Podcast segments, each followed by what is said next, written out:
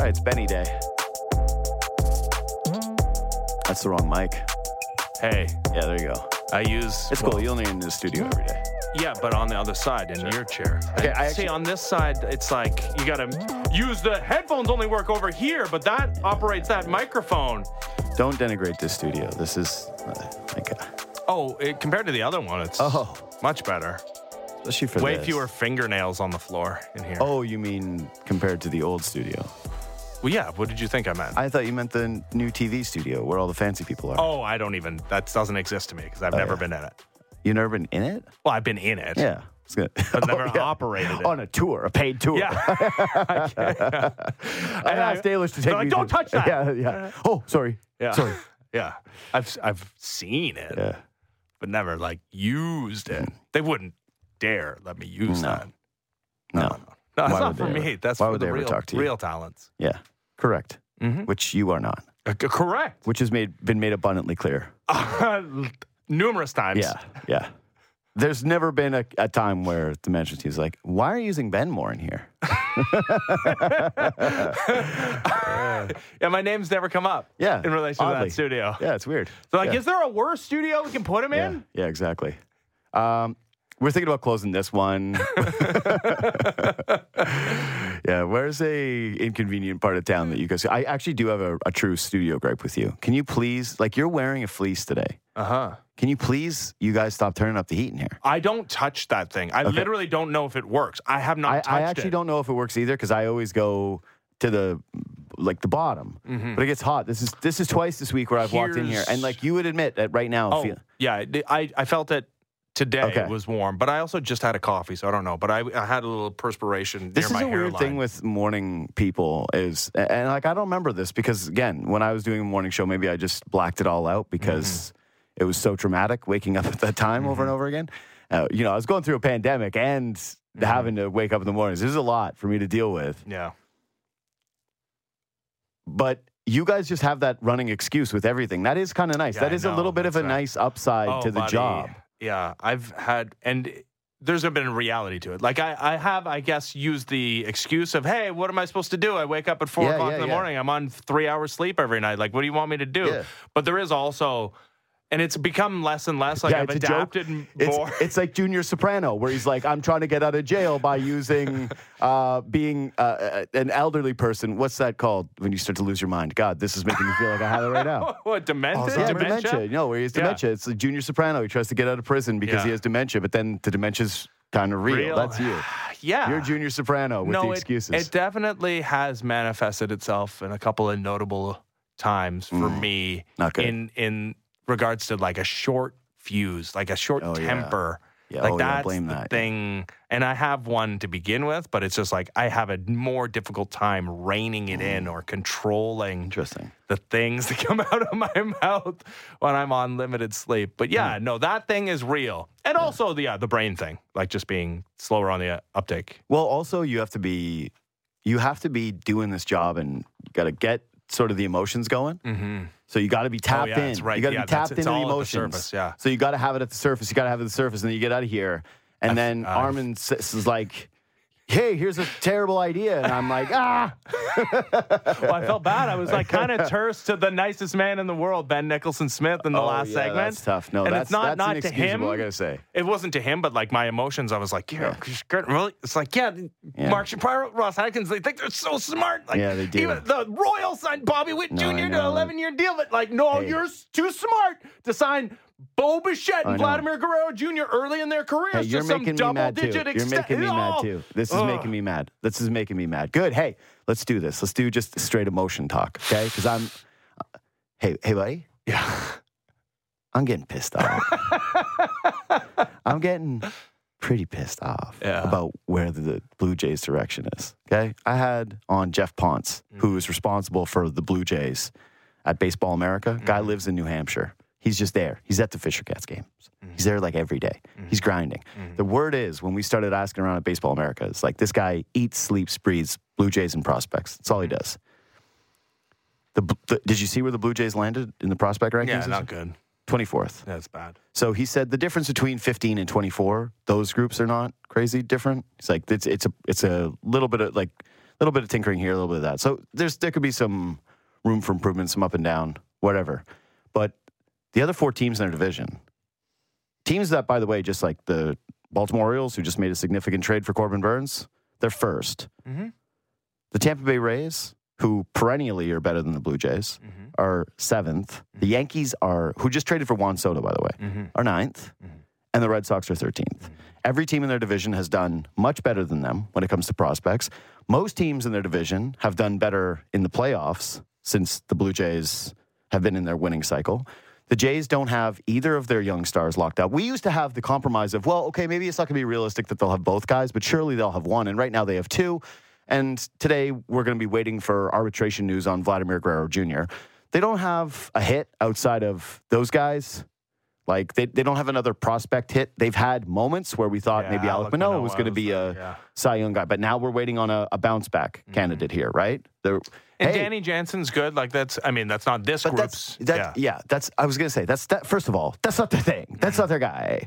So he's excluded from this. I'm just saying they don't have another piece that has been around the roster. They've had moments of hey, this is a fun story with Davis Schneider, but they haven't had a massive coup. Their biggest move has been signing Kevin Gausman. Right? That's been by far their best move as a front office. But go through sort of Chris all. the- Bassitt was good too. Chris Bassitt was a good signing. There's no doubt about it. But if we're talking, like, if you're going to grade that signing, mm-hmm. you got to look at every single year. Like, Berrios, the extension at the time looked pretty good. They're not getting the ROI on the Berrios deal. Sure, no, they're, they're absolutely not. They're absolutely not getting. He's not what they thought You're he was happy going that he's be. in the rotation. yeah, but that's and because also the, the guy that get up like Austin Martin stinks, but Yeah. they used him to to get a valuable contributor, Yeah. a guy that posts thirty times a season, right? sure, man. Uh, like I said, I don't think that's what they. That's not what the money was for. Was starts.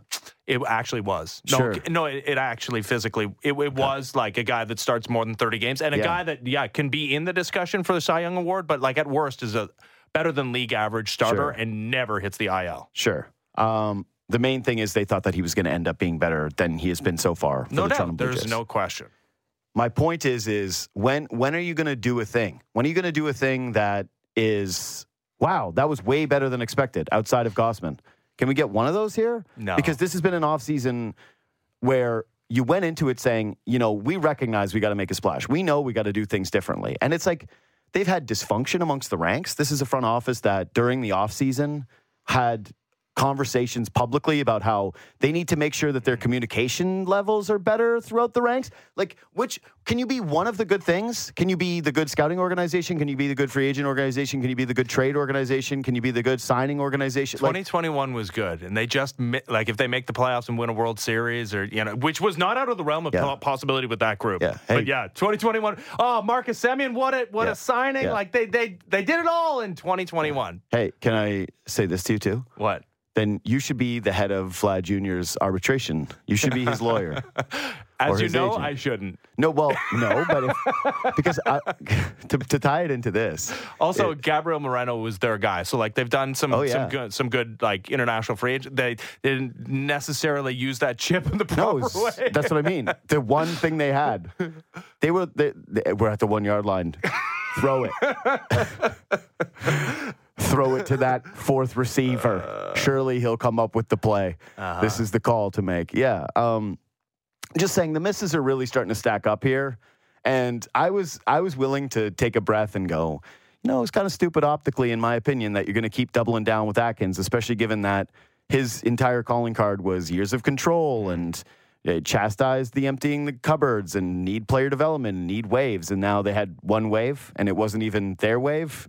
and yeah, they've sort of turned this organization into a team that is completely dependent on signing free agents. But you see how like the risks that come with that without being able to develop internally to supplement Or tra- yeah, I mean they've Or done their trades? trades? and yeah, the Matt Chapman trade was good. Like all, none of those guys turned into anything. Like it's all like yeah, Silent Bob, Kevin Smith, he's uh, nothing. Yeah, I got to say though too that I, I, you you want that to be the case, but Mm-hmm. also it's a little troubling that they've had essentially every single draft be a miss at the top, except for potentially Alek Manoah. Yeah, Under this regime, they have not had a first round pick. Like this was a jarring thing when I was looking through preparing for oh yeah, a Geoff Pontes. that They, was a great interview you did. they didn't have a first round pick on the playoff roster last year. Yeah. From this regime, they did not have a first round pick. No, it's not ideal. No, that's not good. No, no, no, it's not. And yeah, it, it's it's a crapshoot. Sure. The, the Major League Baseball draft compared to other sports, but yeah, you're you're Yeah. you're dealing.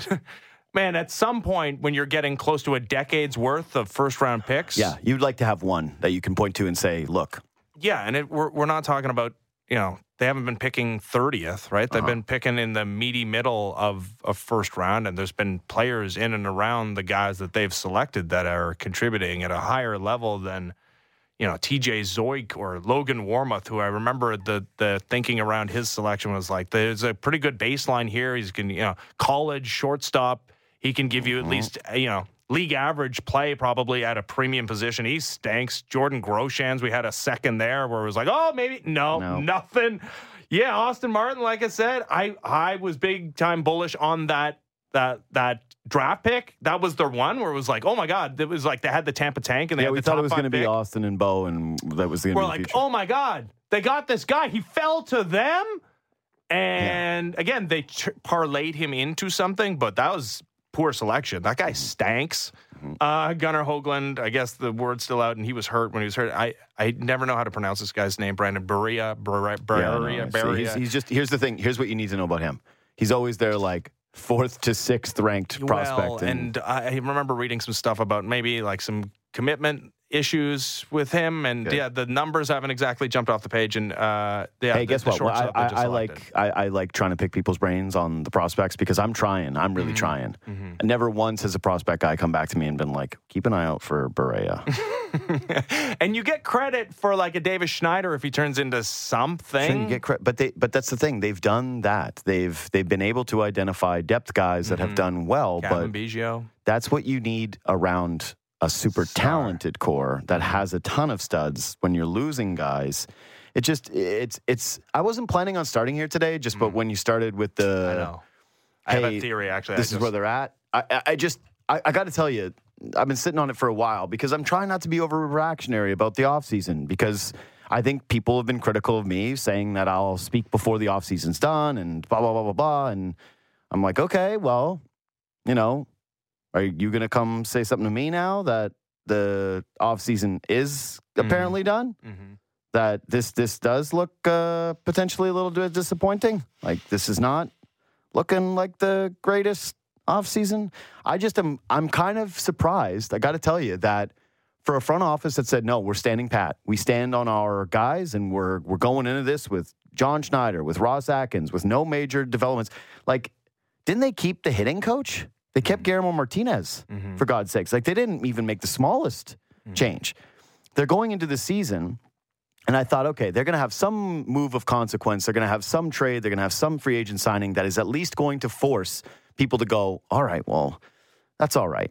And it's been Justin Turner and Isiah Kiner Falefa and bringing back the center fielder that we all thought was going to be a one year rental so that the guy you just traded for could move into a position that has more value. Like, it's just, it's We- one of the more confusing off seasons I can ever remember. It- not if you consider this. Okay. And And now get- Vladdy in arbitration today. well, but this is it. Like this is all confusing. It's all stupid moves. If you view the window as open and still open and could still be open for years and years yeah, and so years, I like this theory. I like where you're going with this because th- I've, I've been thinking the same thing. it makes a lot of sense if at the outset of this thing you're like, this thing has an expiration date. It's done. And at the conclusion of the years of team control for Bo Bichette and Vladimir Guerrero Jr., sorry guys, just like hey, we kept it open for as long as we could in the Alex Anthopoulos old guys era with mm-hmm. Jose Bautista, Edwin Encarnacion, and and Josh Donaldson. We'll keep it as open as those guys are not making an exorbitant sum. But once they are, if we haven't done it, then we're shutting her down and we're going through the wilderness for hey the last time we went through the wilderness was only a couple of years But that's it. I don't think that they're ever doing the wilderness again. I think it's always going to be some type of hybrid like this because I, I'm Hmm. I mean, the you. pitchers are still under contract for like Yeah. a couple years beyond that, so maybe you won't be horrible, horrible, Yeah. but yeah, you clearly need to restock the cupboards here. Yeah. Yeah. That's, that's, so I had a similar thought, which was maybe internally they just know that it's, it's like, Why would It's we double down on this Yeah. thing that has an expiration date? And we- it's not like we don't believe on it No, in the team. It's like, it. but it's on you. We already said it's on you. The the whole plan rests on you, Bo Bichette and Vladimir That's it. Guerrero Jr. How different does 2023 look if we get the best version of Vladimir Guerrero Jr.? We're basically rests on one guy because we know we're getting it. out of Bo. That's it. You, you, you've you've done it. You've, you've cracked cracked, the case. The guy that's in arbitration today, it really does feel like the entire Blue Jays. It's it's weird to say this mm-hmm. because it you know it's it's baseball. It's one player, one and It's nine. one, but you can only control like he only Yeah. steps to the plate four times a game. and and we've seen this with you know Mike Trout, still one of my favorite tweets of all time, which is the most accurate thing because they were doing great sports tweets yesterday. They were yes, kicking I around. saw that. But Matt Atomics, Yes. his every night it's Matt, Mike Trout has done something that we haven't seen since uh, insert old baseball players. Tungsten name. arm Doyle. tu- yeah, tungsten arm Doyle. Yeah. And Shohei Ohtani is, and the Angels lost eight to three, and it's that's exactly it.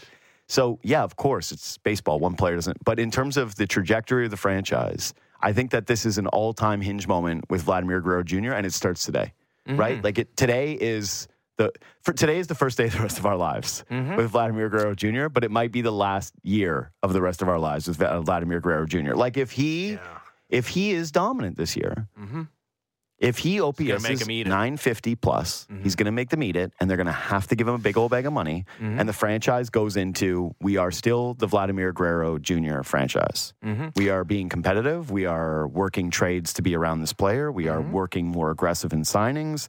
We are in win now mode. You know that farm system that you're so worried about, JD? Guess what? It ain't getting much better because we're building around Vladimir Guerrero junior If he sucks, and I'm saying sucks for Vladdy's, Yeah. you know, like like what he did last year, which was That sucked. That okay, sucks. I have like we don't. You know, you don't need to qualify with me, but I'll I'll just for anybody that's maybe yeah, it, No. it's been a while since we're we talked done about with this Vlad in 2023 sucked. big time.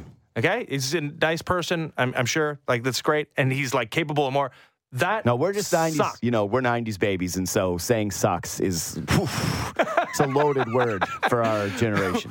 The numbers Vladimir Guerrero Jr. Yeah. performed to Mm-hmm. a season ago, his baseball reference page, his FanGraphs page, war totals, and the players that he's in and around Mm-hmm. production last year for what he has been, what he is capable of, what the expectations were, sucked. That Mm. Yeah, was correct. That sucks. Yeah. There's no, there's no ifs, ands, or buts about it. like, if you, if you watched last season and you were a fan of this team, you knew that when he was coming up in a big spot, it was far more likely to be a double play, a ball beaten into the dirt over to the mm-hmm. shortstop than it was to be a ball that was going to go off the wall or over the fence. Yeah. So I, I like you. I've been trying to like take the positive spin on it because I. Well, this is supposed to be positive time. This is supposed to Well, be the time. has hope, yeah. Dude, you and the I, Royals have bro, hope. My you goodness. and I did a show before the 2017 season, which the Curtis was Granderson season. Yeah, we were at the ballpark, and you know what we did that day? I st- I'll never forget it. We we had read an article. I can't remember who wrote it, but it was like pathways, simulator ways to get the Blue Jays Oh yeah. to to get the season. You know, we're we're looking at this thing. We're like projecting forward, and it was like the Jays in simulations have done one out of a hundred, and we're like, here's the path. And you and I did a show, that optimism oh, show. Oh my goodness, that of- is a million years ago. Exactly. We did this show, and I said this was my take of the, the year. And this is how bad I am at projecting this stuff. And so, for those of you that are feeling the, the doomsday part of this with me, just know that I am an idiot. I get these things wrong all the time. My theory was Kendrys Morales can't get worse. Yeah.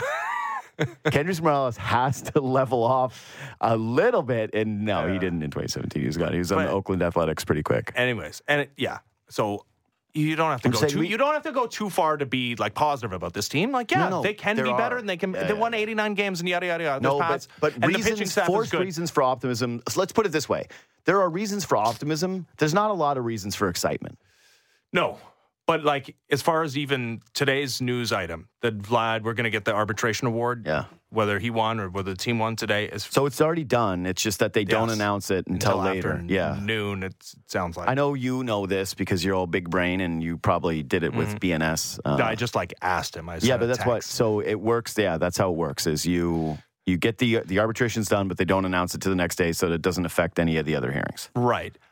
Um, so I've been looking for the positive spin on the Mm-hmm. Vlad thing. I found one. I don't think is is totally out of the realm of possibility. Mm-hmm.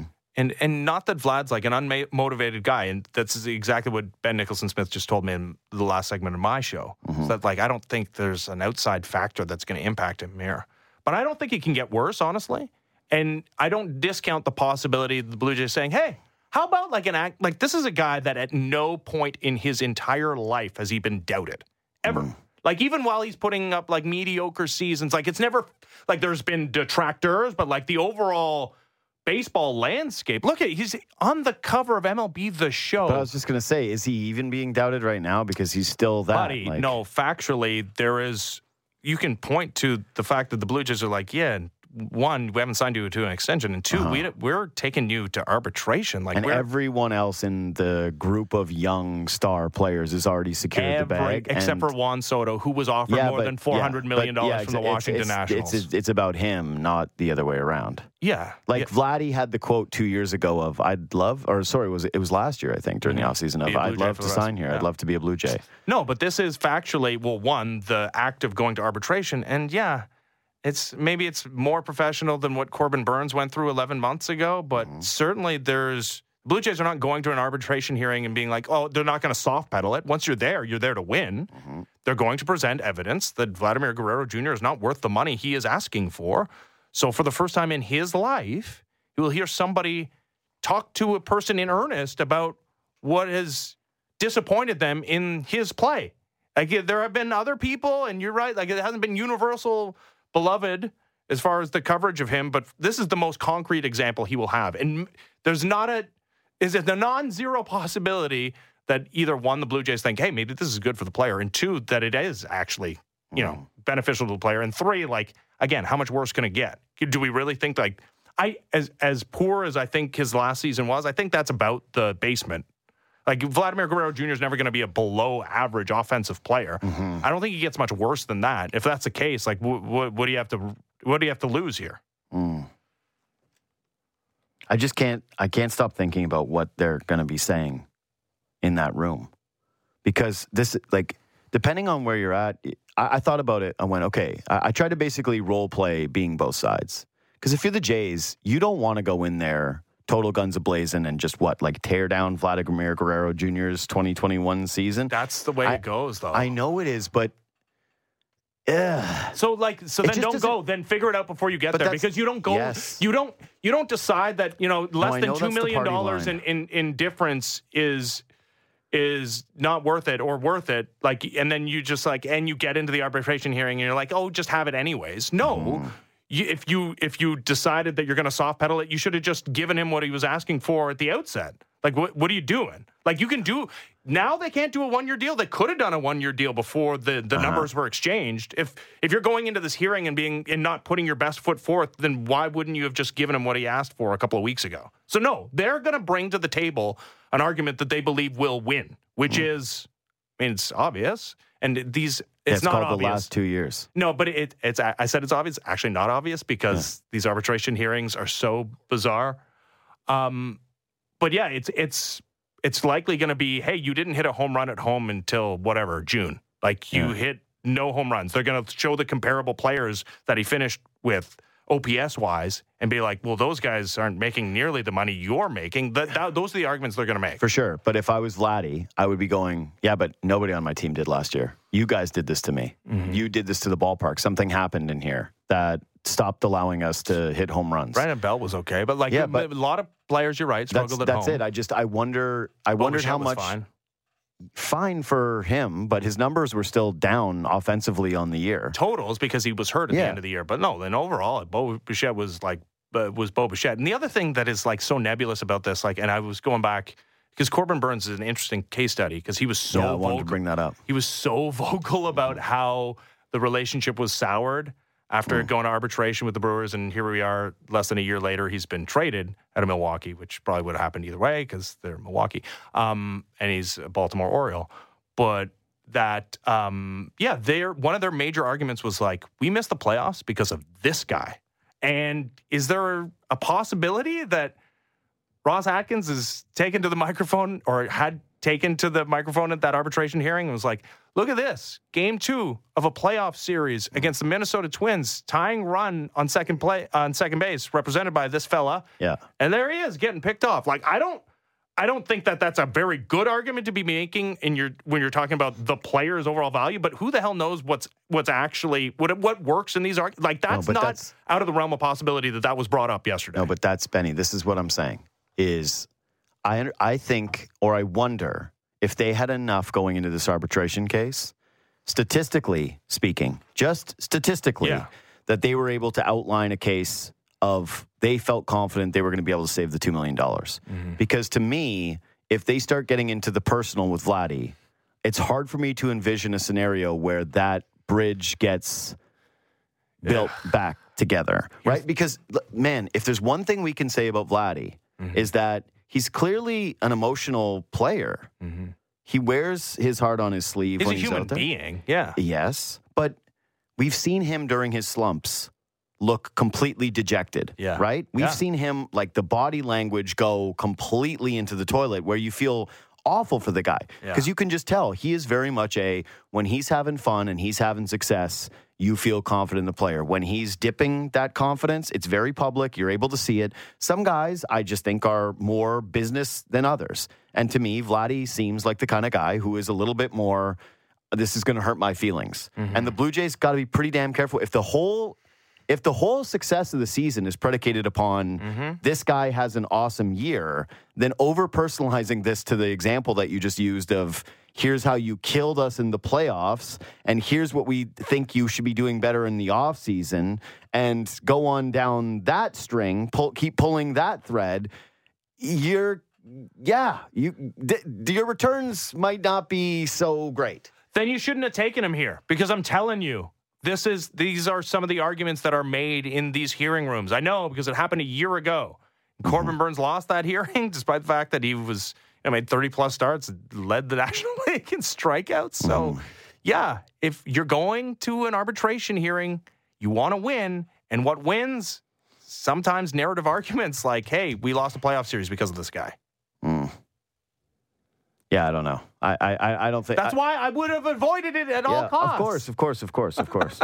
That's why they did it. I mean, we also have proof of concept with It- this. They avoided say- it with Bo Bichette. Yeah, They're like, we're not doing this. well, it's it's just so funny though because if you would have said to me, which is the guy that you and, and the Jays would have lost in arbitration to Bo too. That's a mm-hmm. part of this is that it, they didn't have a case. That he's like, yeah, look at my numbers all the time. They're the same. Pay me mm-hmm. the money. I'm a shortstop. And the Jays went, yeah, it's a no brainer. Mm-hmm. But if you would have thought of, hey, who's the guy that you would want to go to arbitration with? To me, it would have been Bo Bichette because he was Oh, yeah. raised in the like he's just he feels like he needs a chip on his shoulder, right? Like it's it's funny how two seasons ago he gets bumped down to seventh in the order and like immediately turns the entire narrative of his season. Like that is a Yeah. guy that I'm I'm I'm easier to make the argument that going to arbitration, it's not going to be an Ilya Samsonov thing where he like just crumbles in on himself. He's going to be like, But that's I'm it. just going to make Mo- you eat. Yeah, it. more more so too that he is. I, I feel like he's the type that understands that, or that would be easier to hit with the business side of things. Mm-hmm. Like, hey, this is the business. This isn't, you know, like the the Jays have been pretty harsh to Vladdy already. They basically blamed him having fun yeah. for the team collapsing against the Seattle Mariners. And they made some pretty questionable moves, really. Like, you know, you can say you like Erik Swanson, but it's not as though the Jays won that trade. Mm-hmm. It, it isn't. They no, we, we knew when the trade was made. We're like, oh, Yeah. this you have This to view about- this in yeah. concert with what they do with the money. and then what they did with that money was they signed Kiermaier, who was good, and they signed Bass. Yeah. Bassitt, who was good. They, So they, guess- they were missing some home runs. I think that would have been provided by Teoscar Hernandez. Probably. Should have been, yeah, should have been all right. And then they traded Lourdes Gurriel Jr. They just threw him in. They said, Yeah. this guy's worth nothing. And then he made the All Star team. Yeah. that he was an all star. Yeah, his numbers dipped after that, but still, that was kind of a thing. Anyway, I just I think it's going to be fascinating today. But I, I agree with you. I think ultimately where we landed up with this conversation is that this year, as much as it is about the front office and the the Blue Jays team as a whole, and the Manoah bounce back, and you know the Kirk bounce back for God's sake, there's like there's tons of storylines to this Blue Jay season, especially when it comes to both positive and negative regression, right? Mm-hmm. but really most of this just does feel like it centers upon one guy and his ability to either recapture superstardom or if he continues to look the same It's just that the franchise has to change its direction completely. Like there's no there's no guys that are coming up. It just becomes a complete mystery box of what ends up happening moving forward. Like you can see the path if Vladdy has success mm-hmm. of what the organization looks like. Everybody re-ups. You know, they win a playoff series or, or you know they go they make a little bit of a run. Mm-hmm. It's on the backs of Vladdy and Bo. You have proof of concept. You say we're going to try to do whatever financially possible to continue this. Let's keep it going. You don't get that. Mm-hmm. It's not just this front office that's going to where the, it's going to be the players, and it's going to be yeah. I, I I think I'm with you where you could see a scenario where like there's there's no guarantees that anyone that's on the roster this year would be on the roster the following season. No, look at. I mean, just look at where everybody's contract ex- expires that's it. outside of Jose Berrios, and Yeah. Jose Berrios might be Sorry, uh, he'll be Will the- he'll- yeah, he'll be the guy. in the yeah in the empty Yeah. house, Yeah, right? he'll be the guy. You're Yeah, right. it- Sorry, I, I over exaggerated when I said not everyone will be here. He'll be here. and Alek Manoah is still under team control for a million years, and I guess that that could be a positive asset. He's a huge X factor in the season as well. no, he's right? a massive X factor because, like, yeah, you, you want to have him at the top of your rotation. I'm just saying that in terms of franchise direction, Hmm, that's one guy. for you know one baseball team, it, it just it's it's weird because it's basically the exact same thing as the had the Angels not or had they been able to re-sign Shohei Ohtani. Hmm. They're looking at this thing moving forward. Like, what the hell do we do now? Well, you know how I know, Uh huh. and uh, I guess there's probably a way to actually quantify this, but like Mm-hmm. superimpose Vlad's 2021 season on the 2023 season. How many more wins the Blue Jays have? Yeah. I can tell you it's. I mean, am I out, out of my mind saying it's 5 Mm-hmm.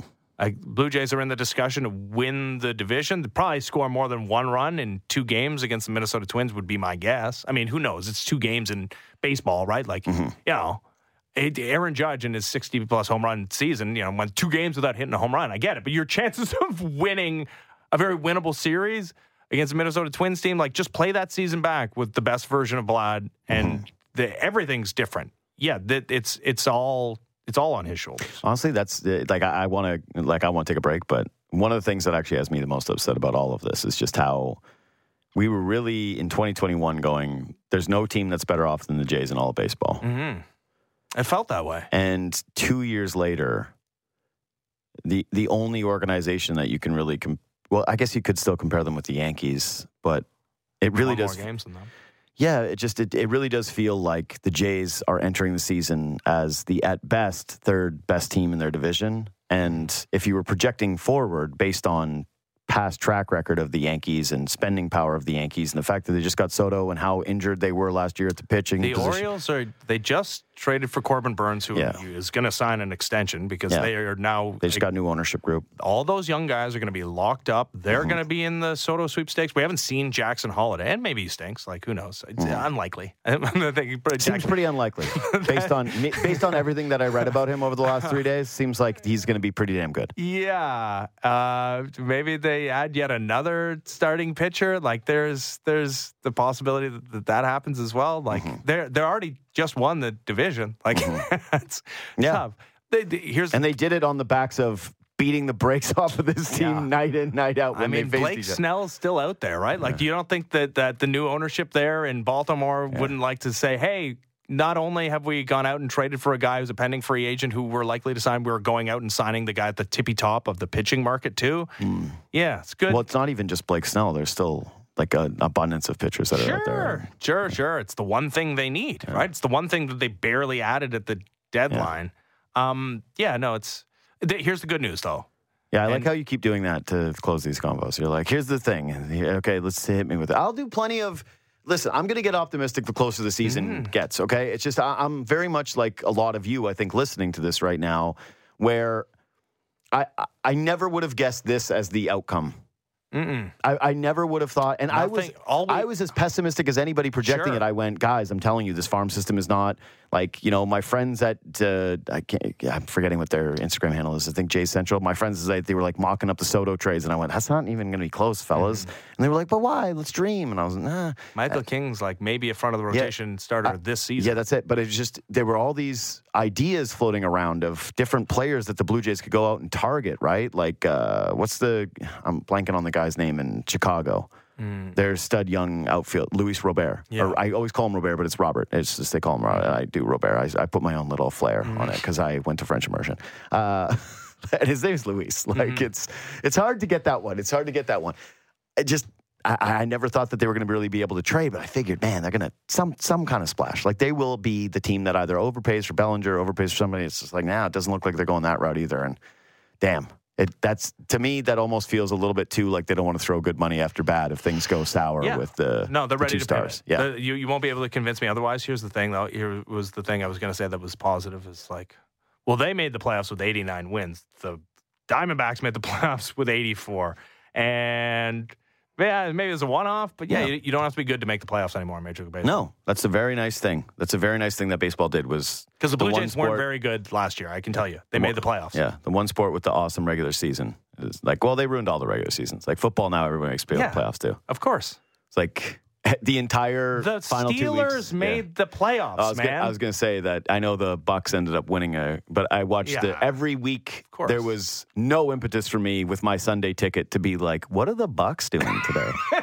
That's, That's different because they won the division too. That's not even like an added. yeah, but like, that's wild... it. That's that, that's it. Is but I, I'm just saying there was no time where I went. I really want to see these guys play. There was at least times where I thought, oh, the Steelers have some interesting stuff like. This no, they're, hey, their wide receiver that all of their fans gassed up the entire preseason doesn't block because he says he doesn't want to. That's interesting to me. That's interesting to me. It was a good year for them. Anyway, uh, all right, let's take a quick break. Before we do, uh, the iconic Coors Light Chill Train, which is very iconic, is heading to Las Vegas for the big game. And it just made a stop in Toronto, leaving behind a trail of epic prizes. On February 8th, 9th, from 8 a.m. to 7 p.m., uh, look for its frozen tracks at Yonge and Dundas for a chance to win instant prizes that will deliver big game chill or the ultimate grand prize, a trip to next year's big game event big game event. You can do the math on that, all right? You you if you're a sports fan, you should be put, doing the math on that. Do the math on that. You can figure it out. Learn more at CoorsLight.ca backslash the chill train. Quick break. We'll come back and uh, yeah, where are we at with uh, Messiah Faith today on deadline day? Sportsnet 590, The Fan. Of- uh, We just ended up. We should have just not had a break because we talked about the Blue Jays during the break. yeah. We made a good point that that that is the one thing. e- God, I'm. I get uh, people like I get really defensive sometimes, when people go, "You're so negative about the teams," and I'm like, I just like being realistic, and I Yeah. and I do feel. I don't think that being a pessimist makes you smarter in some way. They've actually done studies on this where they've gone, "Hey, uh, you're not smart. You're just kind of a jerk. you're not smart." Stop looking directly at me when you say. No, no, no. I'm saying, I'm, buddy. as I'm, I think a lot of people would describe. So I get defensive at times. Where I go, I'm not trying to be pessimistic. I don't look into these things trying to say, like, if there is a positive outlook, then I want to speak on that, right? Yeah, of course. I always think that the track record of the discussions we have and the ways I can get carried away when there is excitement counterbalance that. But again, no, you mm-hmm. only live in the moment of the thing, right? And but if Vladdy does have an incredible season, I just don't know. He's going to compare himself to Soto. Mm-hmm. And so Soto and Vlad are going to hit, you know, he's going to see what Soto gets in free agency. Yeah. And he's going to say, I want that. Well, plus a, another year will have passed. He's like inflation, like inflation. Come on. yeah, I mean, if he has a Juan Soto season, sure. Yeah, yeah. jeez. I mean, we've seen, I guess that Him and Juan Soto having a rivalry, Yankees Blue Jays would be pretty sexy. that'd be electric. That'd be or how, why even talk about that? Like, how about teammates in 2025? How about both guys on on uh, identical God, that would be the greatest six hundred million dollar Yeah, deals? I was going to say that would be. imagine that. That's the scenario. Very realistic. Is the oh yeah, super. the Blue Jays? But you had seven hundred million set aside for Shohei. Just refunnel that towards I love that Soto. take from people. They're like, "But you had all that Shohei money." Uh huh. Yeah. No, it's Shohei. the same. It pays for itself. Yeah, exactly.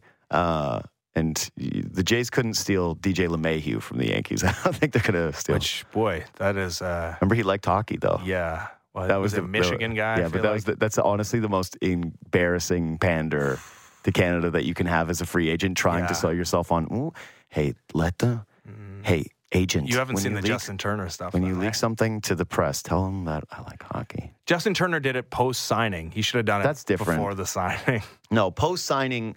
Post signing, I get it if you don't know much about here, right? Like Yeah. if I, you know, like if you went and signed with a team and or you went and signed with a radio station in Amsterdam, right? Mm-hmm. They were Yeah, like, You're I doing love Amsterdam. weed. Yeah, that's it. Exactly. You'd be like, I love smoking weed.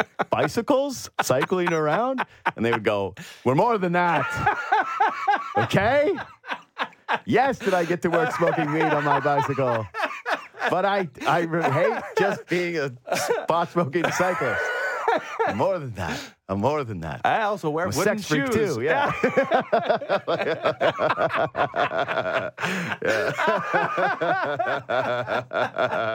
yeah. So anyway, uh, yeah. Anyway, that's it of that. Uh, I, I'll do Messiah Faith with After Grange because I do want to talk about this. You're you're turning.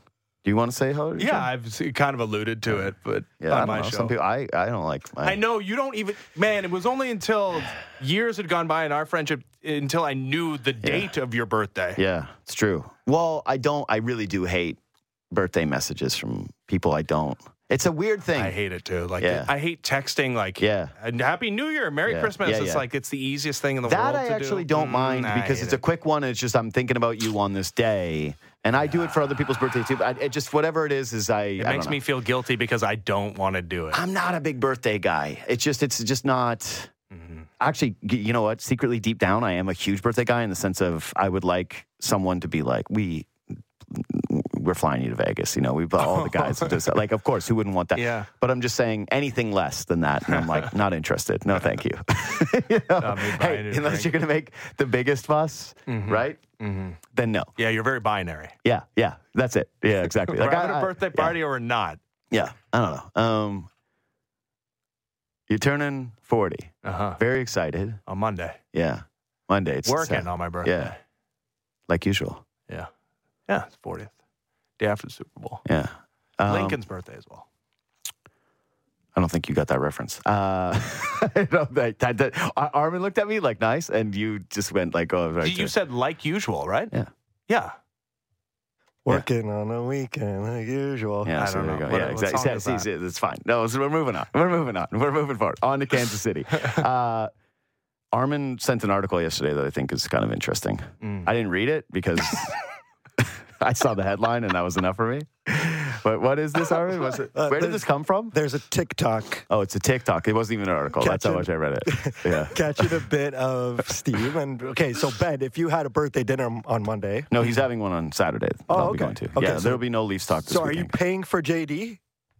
Okay, this is actually a real a point of contention. Not point of contention, a point of discussion between me and my wife. And Okay, hold on. Just let him finish the. eh, That's good. That's it's actually very interesting because your wife is very much on TikTok. Yeah.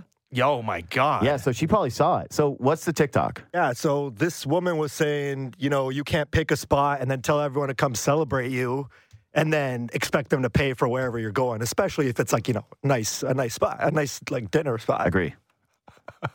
Of course you agree you're going. What are your thoughts? Uh, so here's what I told her Yeah. because she just had a birthday in December, and I was like, "You don't work like this is your birthday." Like I planned everything, Yeah, yeah. set it up, took her, and we, you know. Oh, you paid her with the money that you share. As no, a- but I was like, I don't want you. Don't worry, but it's your birthday. Like I'll do everything.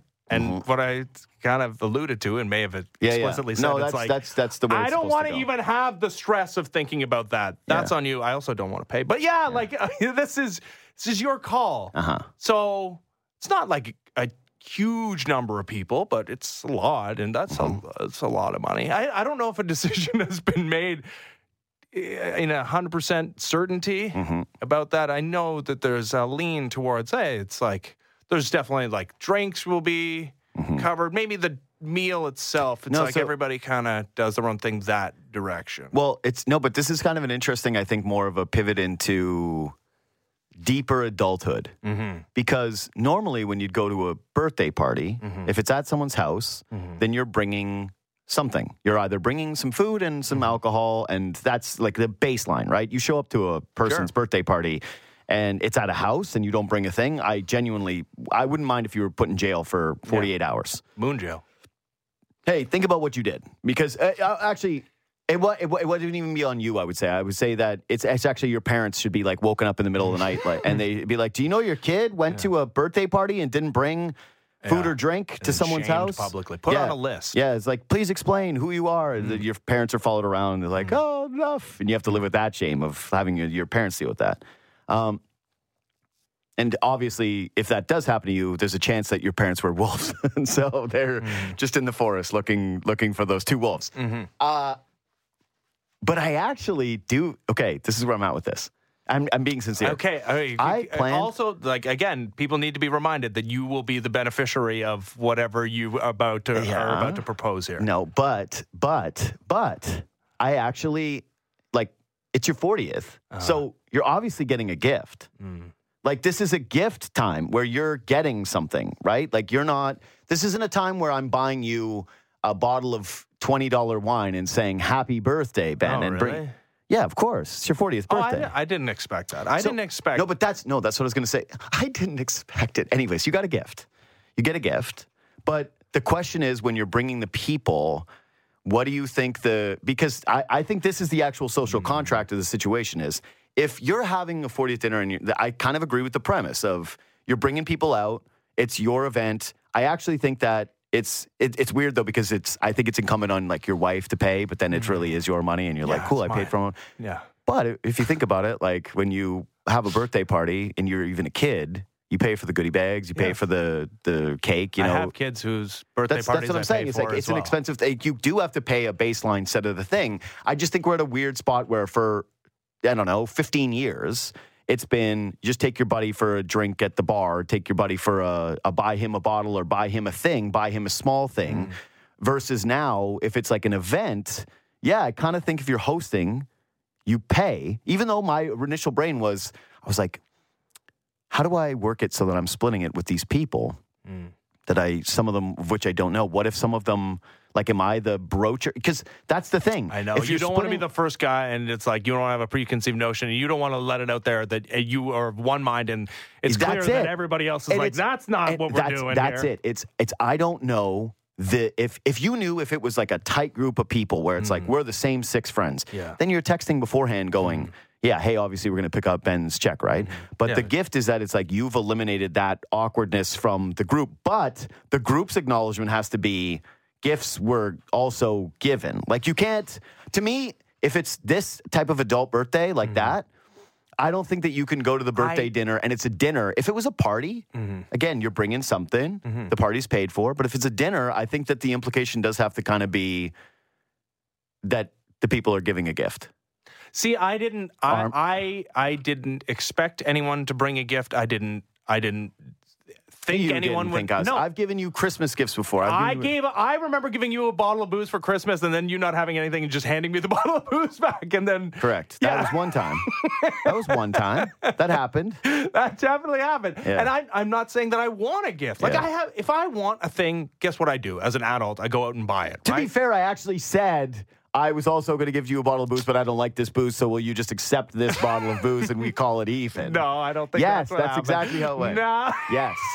no, I don't expect anyone to give a gift. I think the gift is seeing the people and their faces being at ah. this at this thing, and then you That's know, part of the gift. That's the gift. Paying for your own meal and being there. So I don't have to give you this gift? No, Okay. what Nice. is it? Unless it's really nice. No. Are you can take it back. Yeah. I can't. Oh, now it's yours. No. Depends on what it is. Yeah. You're really good at gifts, I will say. I am good at gifts. God, really good. Like, you, but here's the other thing though is that you have a lot of free time that you can like think about good no, gift I, I, ideas. no. It, it- this is what I'm saying though about my mm. birthday, where I I have such a high bar of other people that Oh, it I ruins it because I'm like I would have done this. Yeah. But no, like I'm trying to plan for one of my other good friends. His mm. 40th birthday is a fishing trip. You're not doing that, so No. it's like you get the same. You got to get a different kind of treatment. Like he's not getting a gift. The gift is that we'll be paying to go on this fishing trip. right.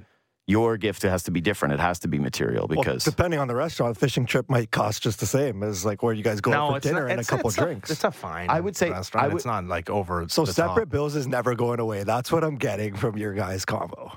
Separate like- bills is classless. Like to me, if you go out to a dinner, you go out to a dinner with it's like woof. When I'm out with someone, like if I'm out even in like a, it just I, I don't who think who wants to take that time when you're drinking Yeah, I and eating to like, figure what- out like, what- oh, you take some of Ben's and I'll you take think the You think you're in this and, uh, this other strata? no. see, of- Armin's on my side. You're you were like you thought you he was joining you. He's with me on. You don't split the check. Like it's splitting the check at a nice restaurant. I just is a thought gross that move. was honestly going to be like done Yeah. kind of as I got older. Yeah. But It is. You got men. You get bottles of wine to the table, and then you're like, Well, yeah, that split the bottle of wine for. It's like no, no, no. There's one. You get you get a bill. The only way that you can kind of split it is if it's like you're there with three couples, and you're like, we're together, we're together, we're together. And it's like, okay, yeah, but I'm single, so it's Mm. not fair to me.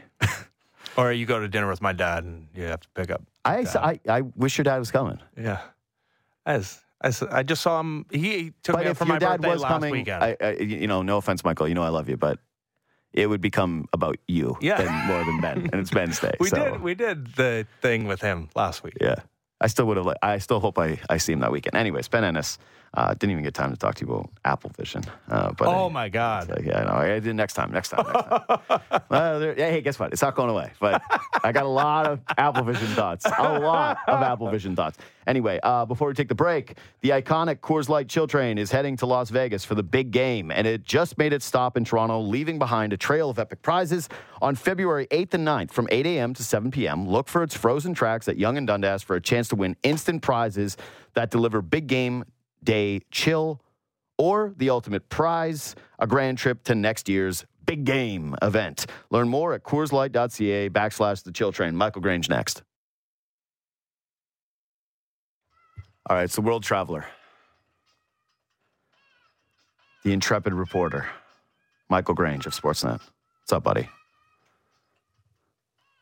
Grange, we got you? There we go. Hey, Grange, you there? Yeah, I mean, mostly I can just hear uh, some very clubby sounding music. Yeah, I was gonna say, it's, uh, listen, I'm working on it. It's hard to find good help, man. Like, you know, you know this. Like, I don't know. No one ever helps me. oh, you're just out there lone wolfing it. Hey, you're just on an island.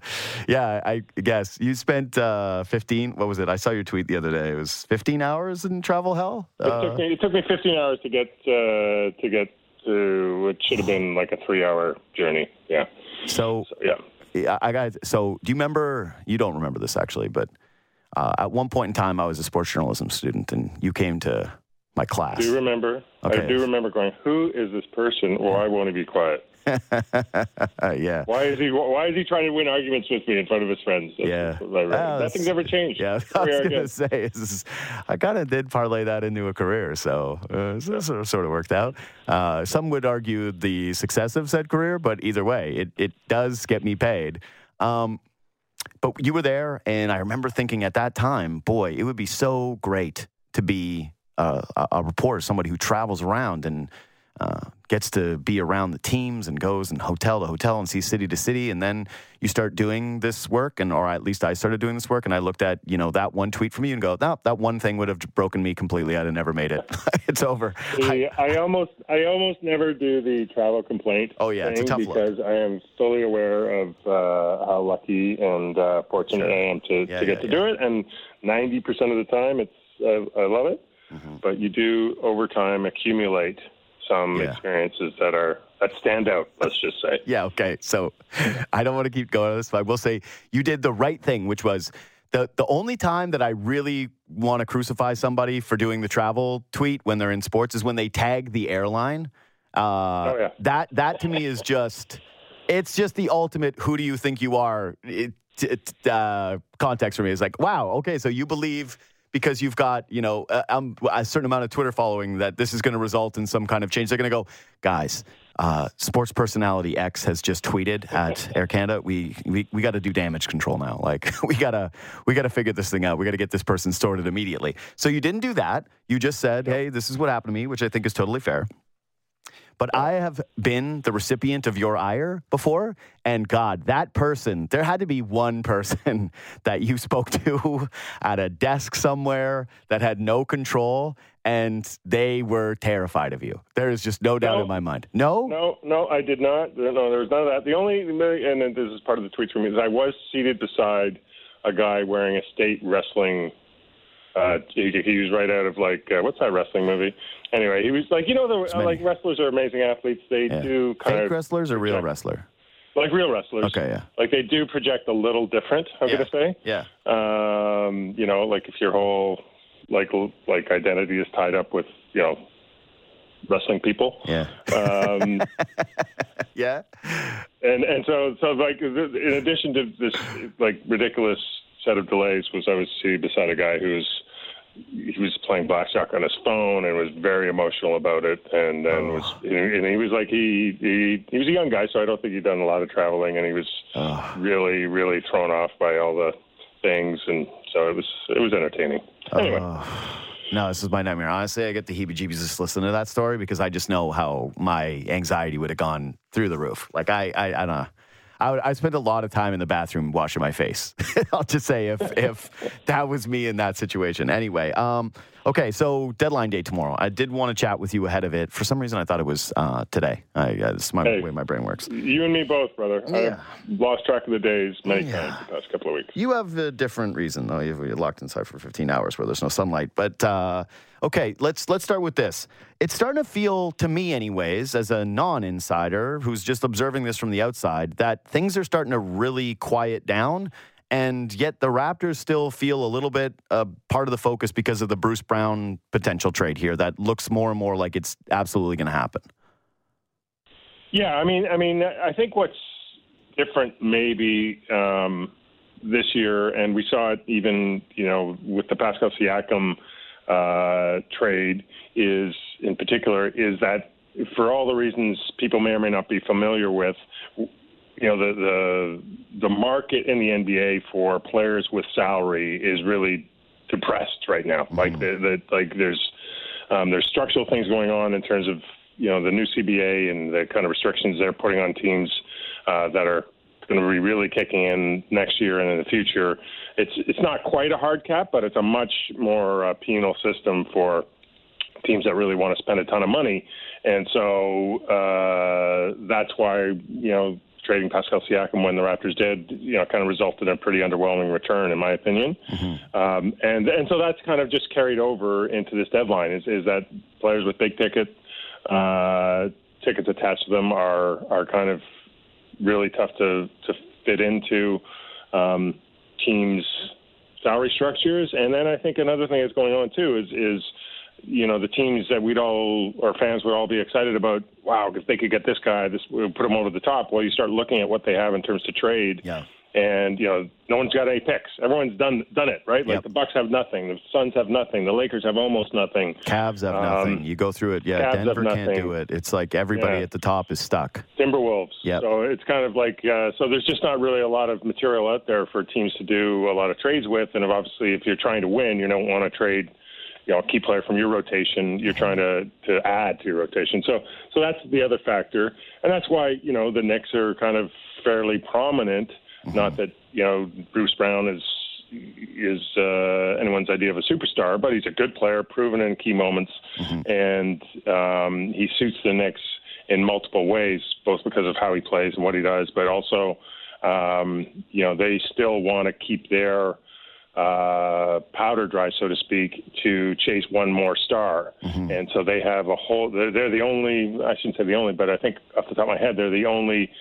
I guess you could call them contender um, with all all their picks and then some. And so and so they and so what I think the fit between the Knicks and Brown is, in addition to on court, is you know the Knicks needing depth after trading away Quickley and Barrett is um, is Brown's got one year left on his deal after this, and it's a team option. Yeah. And so the Knicks can acquire him, and then if they want, they can exercise the option, pick him up, and they that's a twenty-three million dollar piece. They can aggregate into another sal with another salary or two in the summer or next season.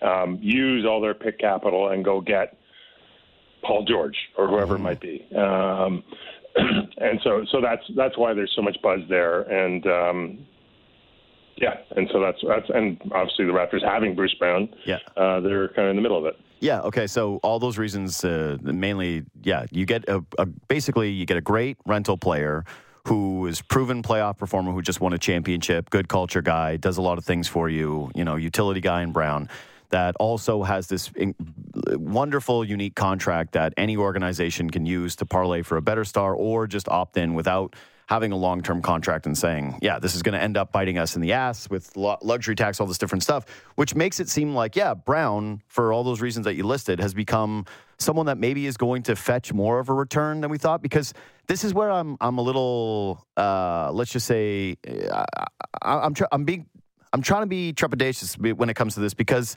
I don't want to get overly excited. Like, think about all the mock trades that we've been doing over the past little while, like all the way back to what Lowry's return was going to be. Is like, oof. You know, you wrote a great article the other day about, hey, um, Norm Powell trade was sneaky, really bad for this team. Not only did they pay more, they got less. Uh, that wasn't good. We all thought Norm Powell was going to go for a lot, right? It's just this has been same thing. OG going to go for a ton. It's like mm, you know now that we've had a couple, uh, you know, month of this, it's like eh, maybe they didn't do as good as we maybe thought.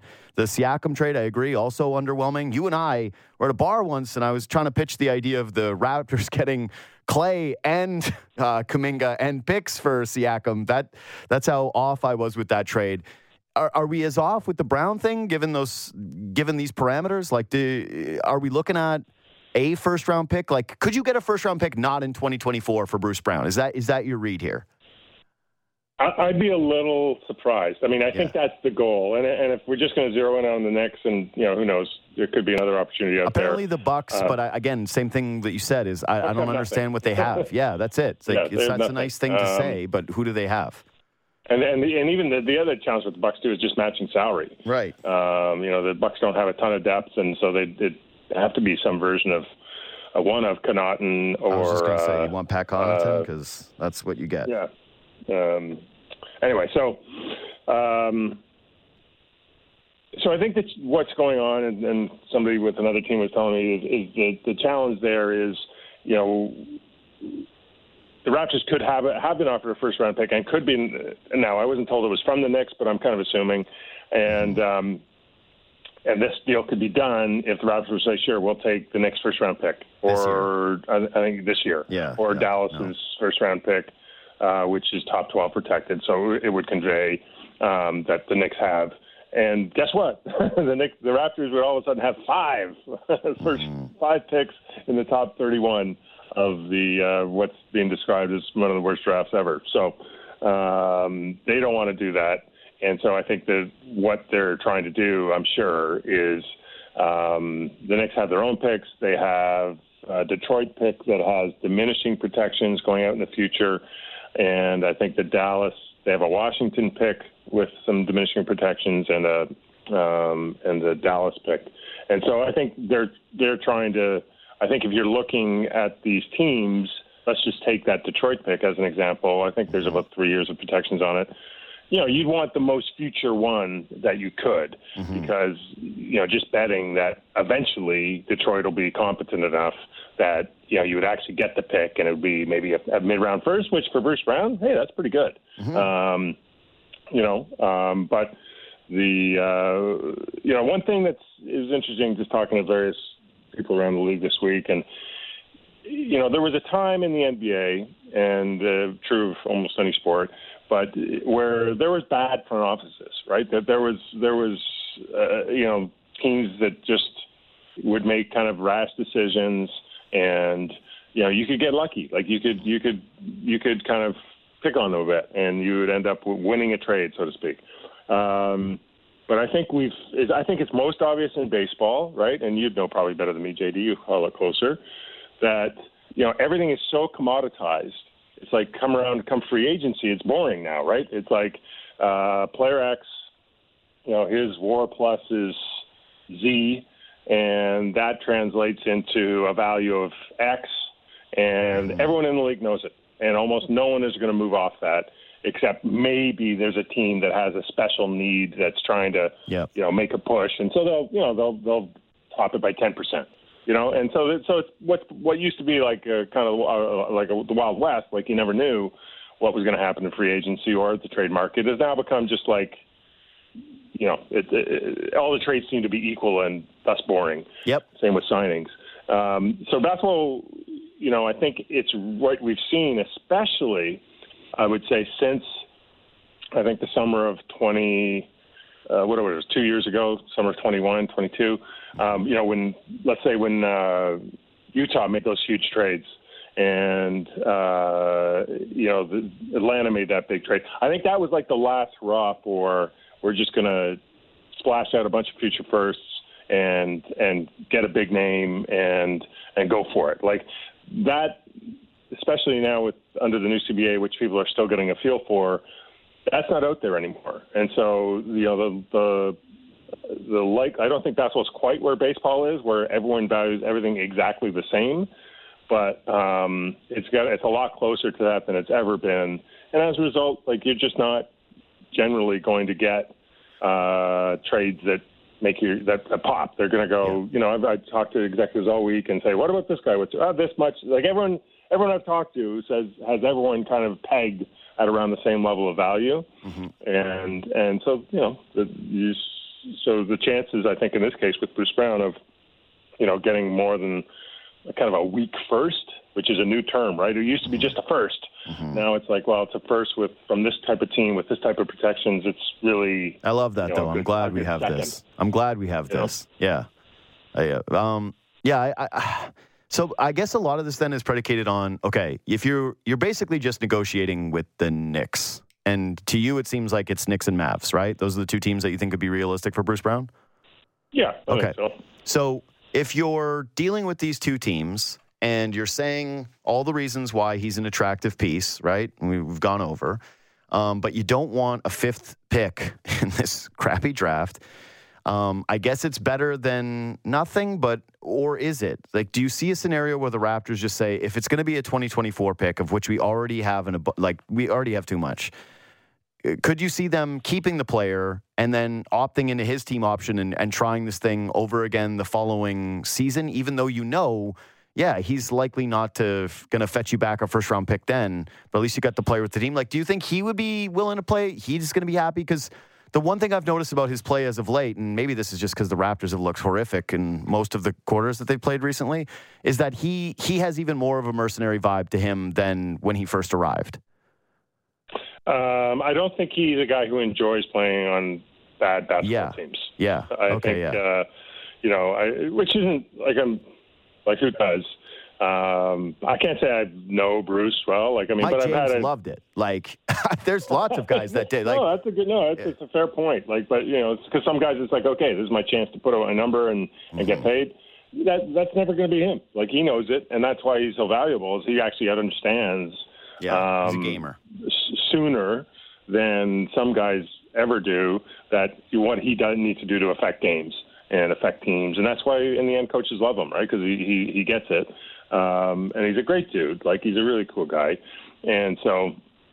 Um, I would say this, like I have asked him directly a couple of different times, like, do you want to get traded? And and he like he says, look, he's under, he's realistic. He knows it's clearly a looming possibility. But for his own, in in in his context, he's just wanted a, a, a ring.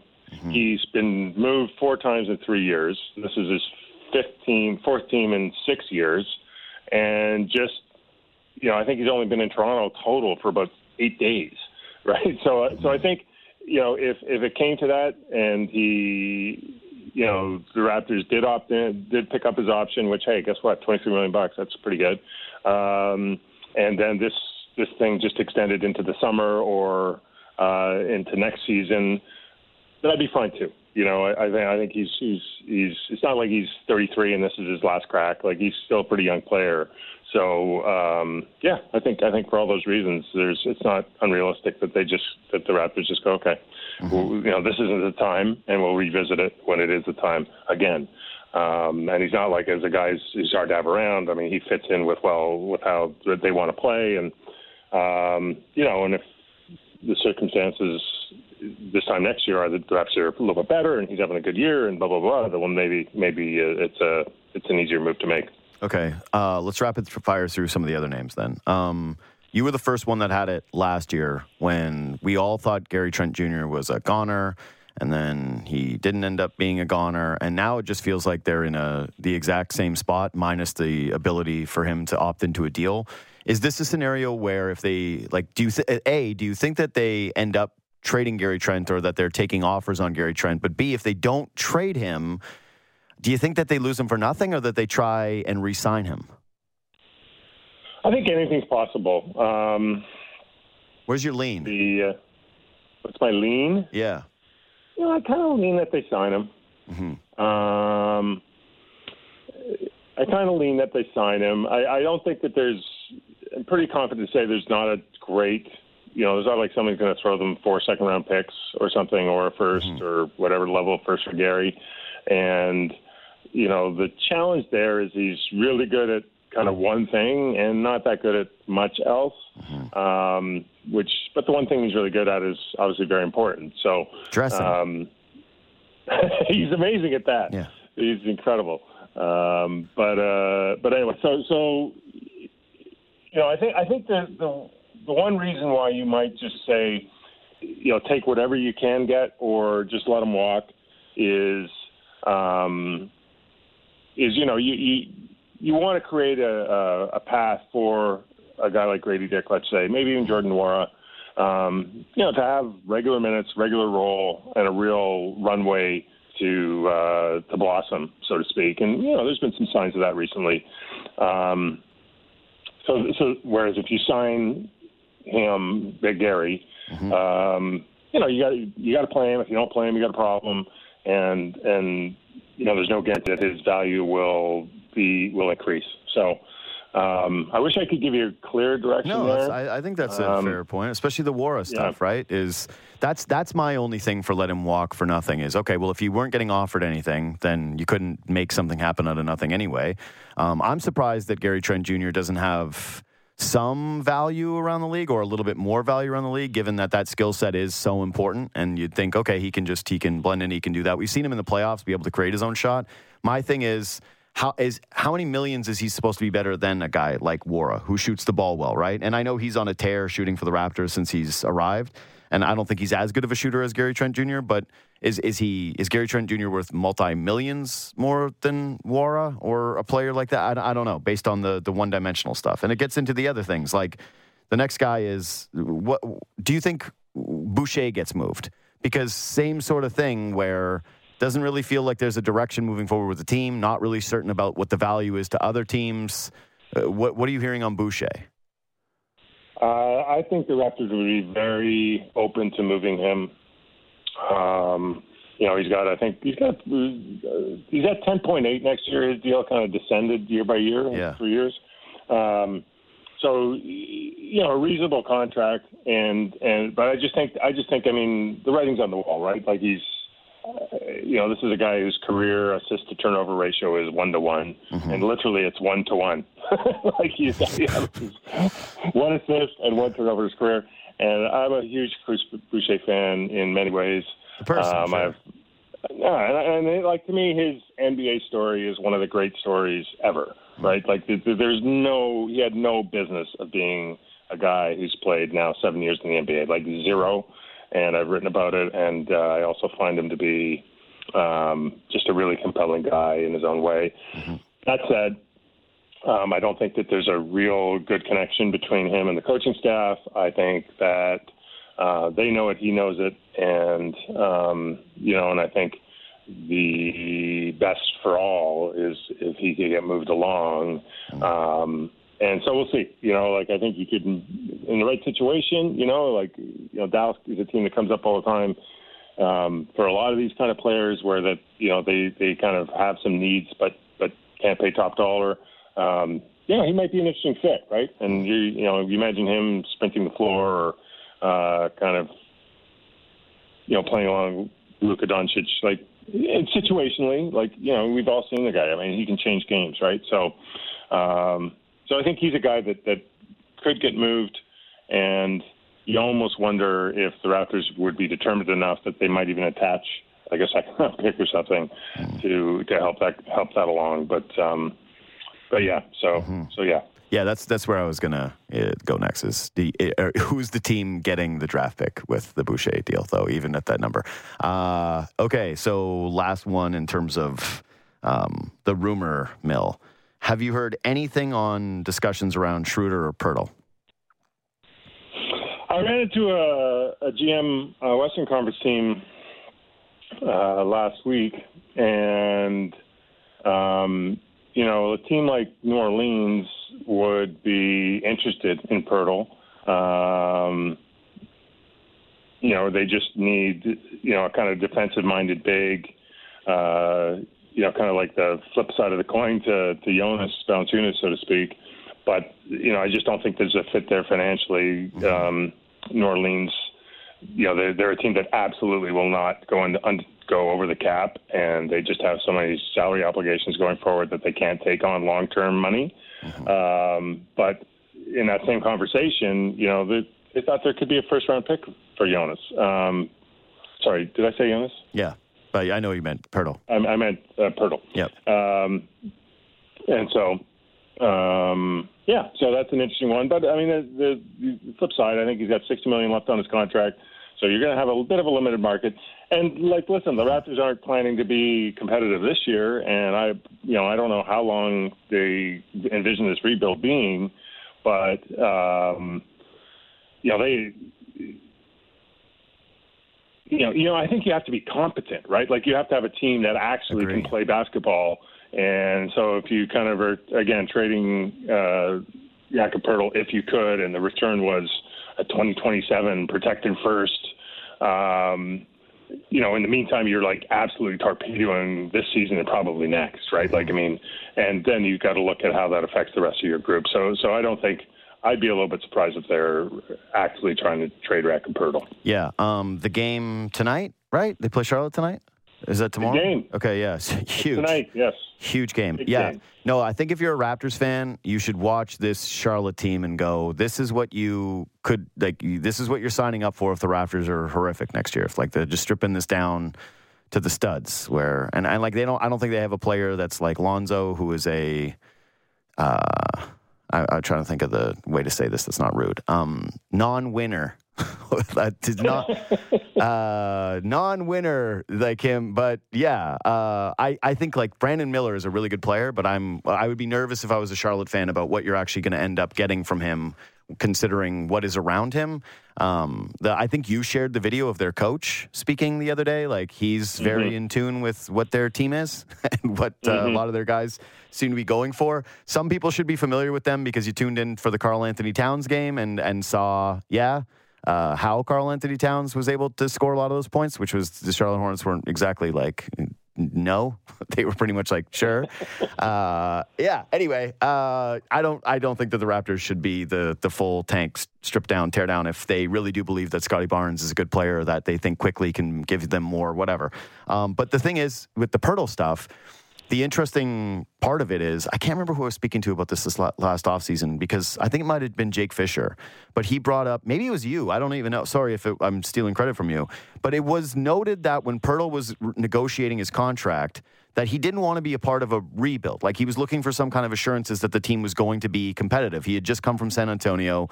And, and I am curious how that plays I mean, he said he said the same thing Yeah. in Toronto just last week. Okay, so there you go. uh, In the, in the wake of the of the you know just shortly after the Siakam trade, and I think it was the first time he'd, he'd been available because he'd been hurt, Mm-hmm. and um, you know he just he just says you know like oh I'm good here as, you know as long as we're not chasing a number one pick.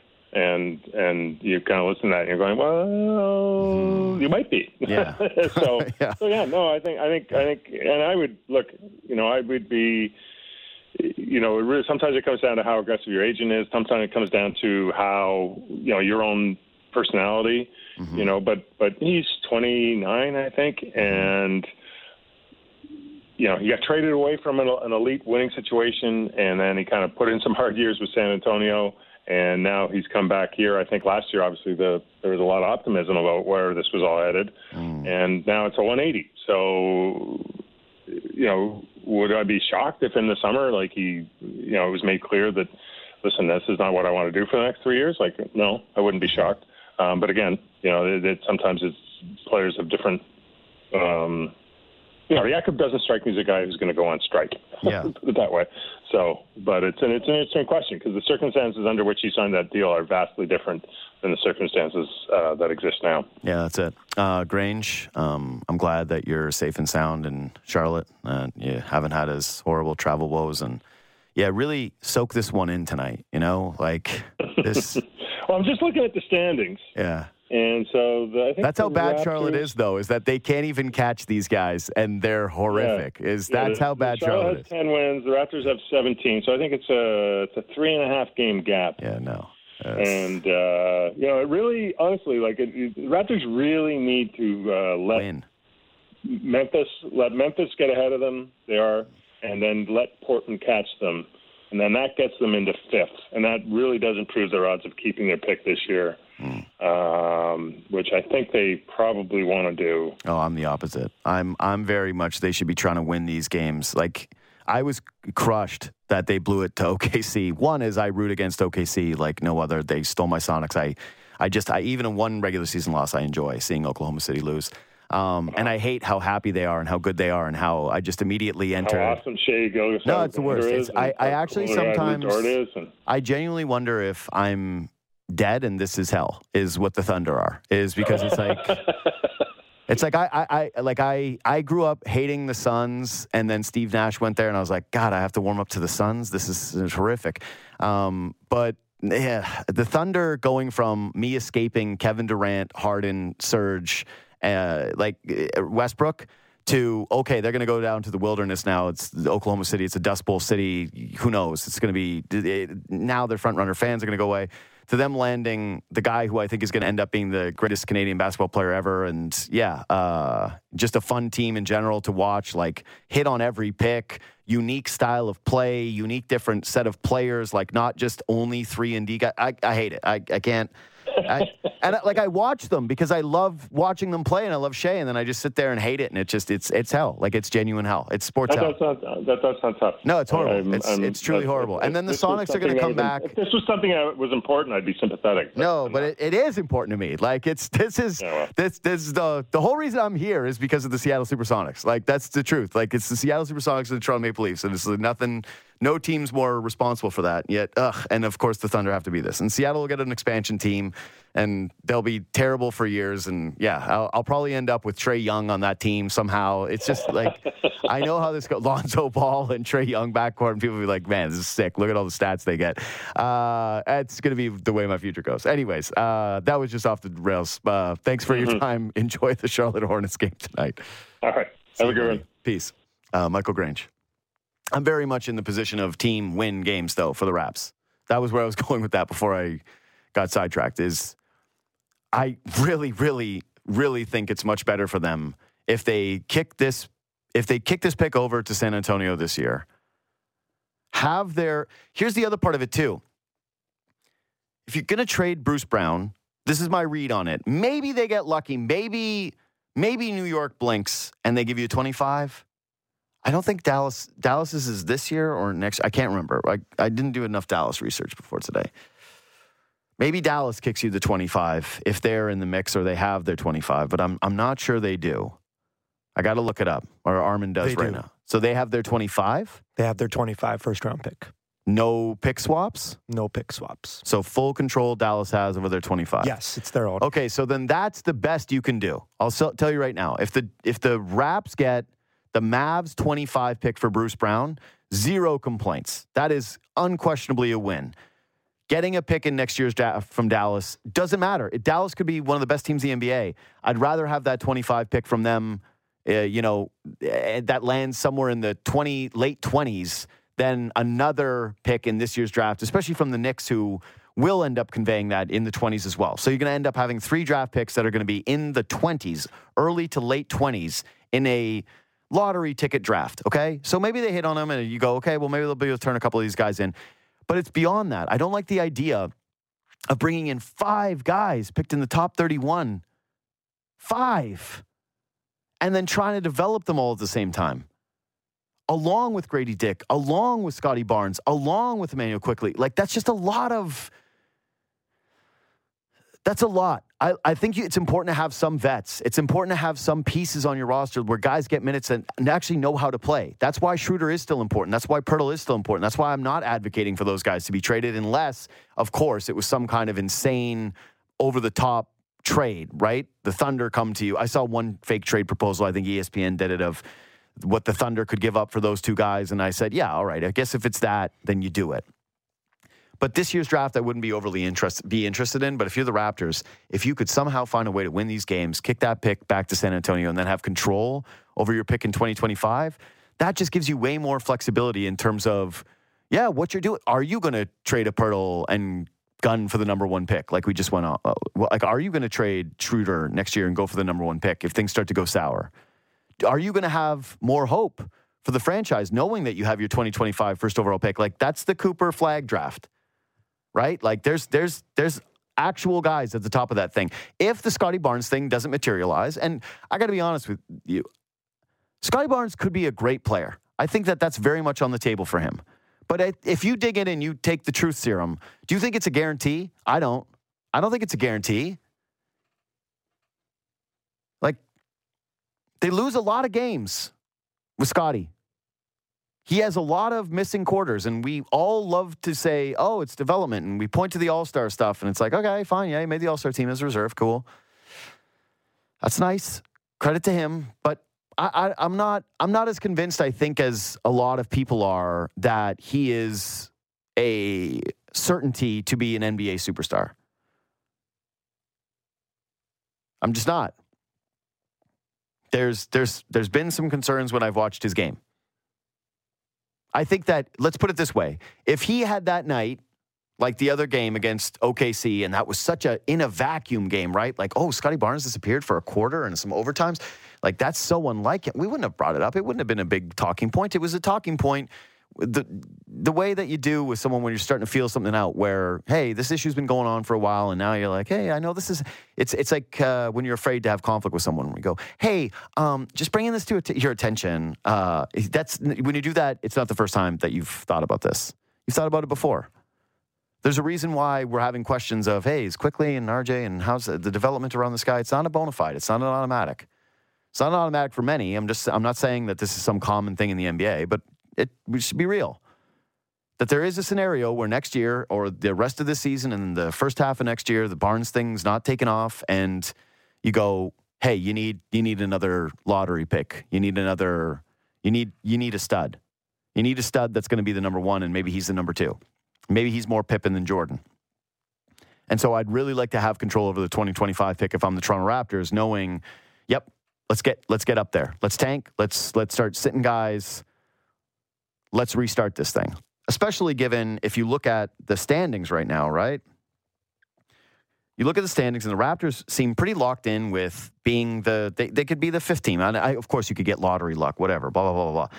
But next year, next year, you got to think that the Pistons are better, that they just can't keep doing this, right? Like they have to take a step. The Pistons have to, have to, have to take a step. They were even trying to look into the Zach LaVine thing. They're going to try to spend some money. My guess is the Pistons, they, they can't be this moribund again. The Hornets, I think, will continue to strip it down. The Nets are kind of in a situation where I'm not really sure. I don't really see a path forward for Washington. They'll be amongst the worst of the NBA teams again. But here's what I think will absolutely happen Memphis, going to be better. Like they're not going to be a tanking team again. They should be healthy. They're deep. They've they've actually got some younger players that are good. Memphis will be fine. Portland should take a step. Scoot was hurt. He's had a bad year. It's been pretty up and down. Portland should be better, I think, next year, even if they move Grant. I would imagine that they're going to be a little bit better than what they are next year as long as Scoot continues to develop and they bring in another pick and they've got Sharpe. There's there's reasons for optimism that they start to build off of this year a little bit.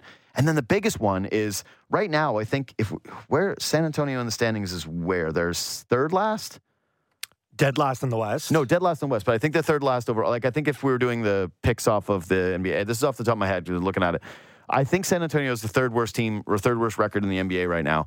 There is no way, if you've been paying attention to anything Wemby's been doing lately, there is no way that his team is third last in the NBA next year. Like they're they're going to start to figure things out, and they're going to start to expedite the we want good players around this guy. The Spurs, the Spurs are going to have a better record. So if you are the Raps and you are looking at your team, you got to be saying, hey, some of the worst teams this year are definitely going to be better next year. At least two, at least two of the five teams below you or the six teams around you should be taking a step.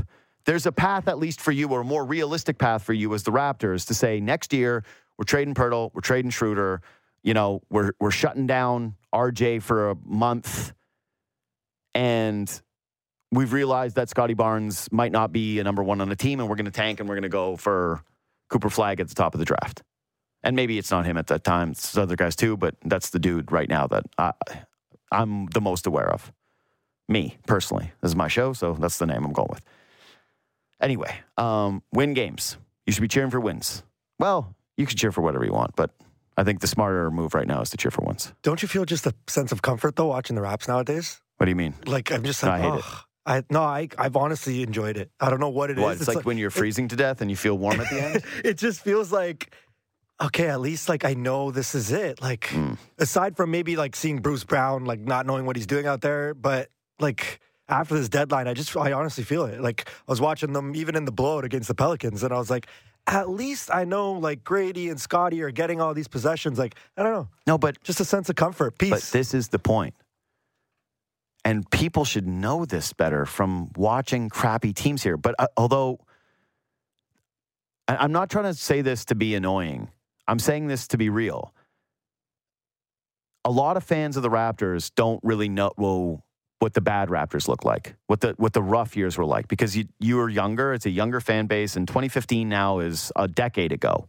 So there's a decade of fans that know one bad season in Florida where everyone basically scrapped it anyways, and it's not the thing that you remember from the pandemic. You weren't even watching the games. It was just, hey, this is over. It's not here. Who cares? Out of sight, out of mind. There's not a real knowing of what it's like to be in the wilderness in the NBA. And it sucks being in the middle, and we've discussed this. And they needed to get out of the middle. And so they needed to, th- these moves were necessary. But just because you're getting possessions and touches and, and run and burn doesn't mean you're going to, that's the best path for development making sure that guys are around good players is usually the best thing. That's the whole Heat thing. Is Jaime Jaquez gets to play with good players, he gets opportunity. You're feeling good about his development. There's a reason why they felt like they could trade for Terry Rozier, a player that historically has just been a gunner on bad teams. They felt as though if they put him within the system around good players, he would start to develop good habits and that wouldn't be too late for him.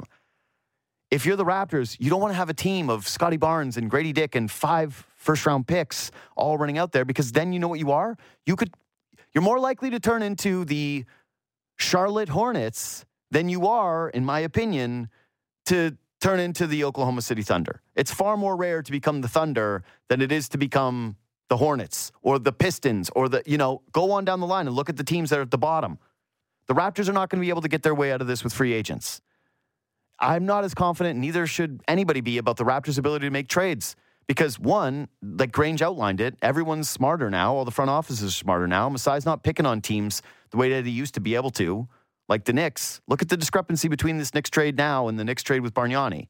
Got first for Bargnani, that ended up being a lottery pick, high lottery pick, versus now you traded OG Anunoby for not ugh, like I'm I'm a little less certain about that trade than I was when it first got made, and every Knicks fan on the planet was like, "You're to adore Quickley," and I still like Quickley, but I just I don't I don't know what the watching him more. I'm going maybe you are a bench guard, maybe you're not going to be a starting guard. He's young, so we'll see, and maybe the cultural stuff with RJ is not going to have as much of an impact if the team is just horrifically bad and not able to play. I'm just saying, just saying. and watching OG change their change the next Yeah. season too. It's like wow. Well, that's it. Well, also just the yeah. I, I did wonder of seeing OG playing a good team right now. If the Knicks said, "Hey, we'd like to trade him today," pretty sure you'd get a better trade package than what the Raptors got That's what happens when you put yourself in a corner. for sure. But I, I'm just saying, yeah, I'm just saying. If if the trade was today, if the Knicks said, even with the elbow injury, we are trading OG Anunoby, we couldn't come to terms with him, we want to move him. My guess is that you'd be able to do better than Quickley and Barrett in a second round pick. That's just my guess. Anyway, uh, all right, uh, let's take a break. Before we do, the iconic Coors Light Chill Train is heading to Las Vegas for the big game, and it just made a stop in Toronto, leaving behind a trail of epic prizes on February 8th and 9th from 8 a.m. to 7 p.m. Big window. Look for its frozen tracks at Yonge and Dundas for a chance to win instant prizes that deliver big game day chills or the ultimate grand prize, a trip to next year's big game event. Learn more at CoorsLight.ca backslash the chill train. Quick break. We'll come back and hit what we missed. Sportsnet 590, The Fan. Hey, let's wrap this sucker up. Again, if you listen to this podcast, please do me a favor and leave five stars on Spotify or on iTunes. And I'm actually, it was just during the break, reminded that I forgot to post my bet of the day yesterday. So I'm doing two today. So follow on Instagram at JD Bunkis and on Twitter. Same handle at JD Bunkis on either. Because uh, I've put in a lot of time with Super Bowl props this week. I'm genuine. I, I truly believe deep in my soul that I'm going perfect on props this year. This is the year. I feel so good about the props this year. Anyway, um, what I don't feel good about, and I can kind of do the what, what we missed rundown, is two things from yesterday that really got to talk about. One is the new faces in new places in hockey. Two is the Oilers winning streak coming to an end. But three, and I'm starting with this because these guys don't ever get enough burn anyway. It's the Toronto Argonauts. And much like the NFL, when a quarterback gets a new contract, you're going to see a bloodletting when it comes to the depth of your roster. And it makes it even more heartbreaking that the Argos blew it last year when, God, they were such a perfect team. That was such an exhilarating watch. Truly the, the best thing that was going on in the city last summer, by far, sports wise. By far, sports wise. By far. So enjoyable. And yet, choke to the Alouettes. Congrats to the Alouettes. Great. Alternate reality, though, that I will always believe is had the Argos just handed the ball to AJ Ouellette on the first drive of the game. They score a touchdown and they blow the Alouettes out, and the rest is history. And instead, Chad Kelly throws a ill-advised pass. It gets picked off, and right in front of my face, I'm getting an Alouettes DB giving me the peace sign as he's running in the pick six. And yeah, the Argos lose. Yesterday, the Argos got killed in free agency. And I know some of you right now is like, oh, JD, who cares? Shut up. That's who cares. Me. This is my show. Argos got killed. Even if you're a casual fan, you probably know who AJ Ouellette is. Even if you're kind of like, oh, a peripheral, you've only seen him on TV a couple of times, you know that he's the white running back with the Thor like locks who has the who who has the Thor's hammer. I think he went to Ohio. I think he was a Bobcat. So yeah, famous famously good running back there. Awesome player, just heart and soul of the offense. Guy that was a battering ram RB that wore teams down week after week. And now the Argos are in a situation where I don't know what their running back situation is going to be next year because can't have Andrew Harris as your primary back in 2024 and losing Ouellette, it was tough. I just I didn't even expect it. And this is the thing is I, am not a I'm not a watcher of CFL free agency. I'm not a. Uh, this isn't something that I was prepared for at all. Didn't even know he was a free agent. Now he's going to Saskatchewan. He's already painted his Thor's hammers green, and I'm I'm crushed by it. But then they also lost their corner Jamal Peters, who's excellent, to the richest deal in CFL history uh, for a cornerback. I think that was right. I think I read that right, or maybe it's the richest next season. But either way, lost him to the Tie Cats, and then their all star, like linebacker, DB, hybrid, Darius Pickett, leaves too. So, very, very tough day for Argos Nation. Very, very difficult day. And more pressure on friend of the show, Chad Kelly. Okay? It's got to be the revenge season, Chad. You, you got to, revenge season. A lot of internal development time for your Toronto Argos because that, that looks like the path that they're going to have to take moving forward here internal development, and good scouting. So good luck to them because, God, I don't want to lose the Argos from my summers. Not, I can't go back. I can't go back to watching a, a terrible team. I, I, yeah. I'm ready for good games. I'm ready. Uh, lastly, just quickly, the Oilers, they were going for 17. They lost to Vegas. It was a tight game. It was an intense game. It was an awesome game. It was really enjoyable. Stayed up late to watch it. And not to, I, I had two quick thoughts. One is Team Canada fine in net because they've got Hill and he's good, and they had Stu, Stu Skinner and he's good as well. But also, I did think, sorry to make this always about the Leafs, even when it's your one moment, Edmonton and Vegas, but I couldn't help but think that the Leafs, as they're currently constituted, did not belong in. They, they, they did not belong on the same sheet of ice as those two teams that I watched last night. Anyway, subscribe to the podcast. We'll see you tomorrow.